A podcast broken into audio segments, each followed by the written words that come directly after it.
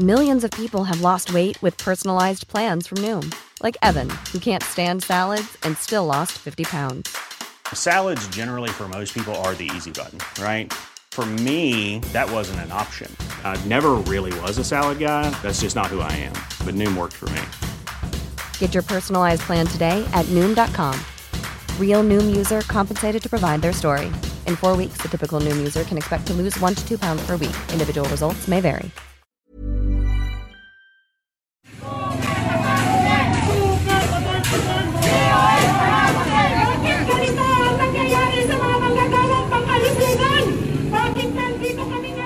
Nurses and healthcare workers are furious. More than a year and a half into the pandemic, many are still waiting for their hazard pay and special risk allowances. They say they're overworked and underpaid. Pero teka teka, don't these nurses work for private hospitals? And aren't hospitals one of the few businesses in this pandemic that's actually making money? I'm Kat Ventura, Puma Podcast. And in this episode of Teka Teka, we look into why, contrary to popular opinion, hospitals aren't cashing in during the COVID 19 pandemic. In general, hospitals make money in three ways. First, from patients paying out of pocket for services. Second, from insurance companies which include PhilHealth and health maintenance organizations or HMOs. And finally, from charging for parking and rent for concessionaries inside the building. That first bucket is the biggest. Most hospitals make money from elective surgeries. Here's Dr. Glenn Paraso from the Mary Johnston Hospital talking about one of their most popular procedures, laparoscopic cholecystectomy a non-invasive procedure to remove the gallbladder. In 2019, we had 196 cases.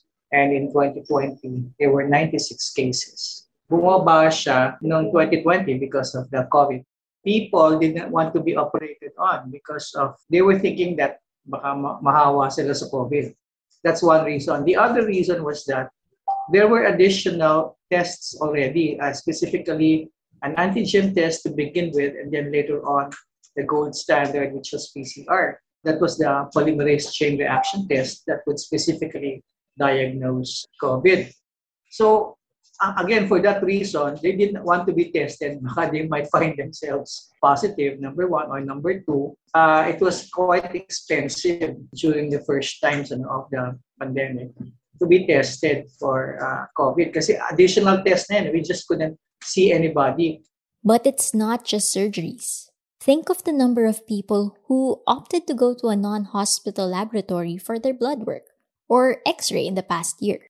Or the people who changed dentists so they didn't have to walk inside the hospital. In short, for many private hospitals, bagsak ang kanilang regular sources of revenue. But the costs of maintaining a hospital are still there.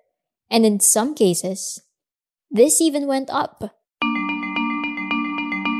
Hospitals had to invest in personal protective equipment to protect the healthcare workers. And they needed to upgrade their facilities to keep non COVID patients safe. We bought the negative pressure machines for our operating rooms so that they would be able to suck up all of the potential COVID viruses. And then also, we decided that all of our doctors' clinics also be renovated to make them COVID compliant. We had a centralized exhaust, and then individually we had inverters, and then we had HEPA filters and UV lights. Ventilators alone are worth at least 3 million pesos, and expending an intensive care unit could cost up to 10 million. Not to mention all the overtime pay and incentives that they had to shell out to keep their staff from resigning. That's why the hospitals are in turn furious with PhilHealth. As of August, the Philippine Hospital Association says the state insurer still owed the medical groups around 86 billion pesos in claims. Here's Dr. Jaime Almora from the PHA during a House hearing on the issue. This is the reimbursement needed. If we are to look at the impact of this amount of 86 billion and look at how it would be translated to the operations of the hospital, it would have been a big factor in helping the hospitals cope up with the past situation, especially during the uh, second wave, and especially now that we are in the midst of the third wave and expecting it to grow even higher. And so we asked Dr. Paraso, exactly how big was the drop in Mary Johnston Hospital's income during the pandemic? 93%. We were just hanging by a thread. A big part of that you know, was the decrease in patients, but also a lot of that was receivables because of our health financing status. The situation now is that our health financing, basically PhilHealth, uh, they have not been paying up. And a lot of our receivables, yun na nga, pagbagsak nito, kaya you can imagine that we would have to, you know, look for sources. Hindi naman kami nagpa 5-6, di ba? Ang hirap kasi nga, you know, we're really hanging by a thread if they only knew. You know, we're questioning ourselves eh, kailan, saan ba manggagaling yung susunod na sweldo? So you see, it's also not fair to assume all hospitals are cashing in on the pandemic.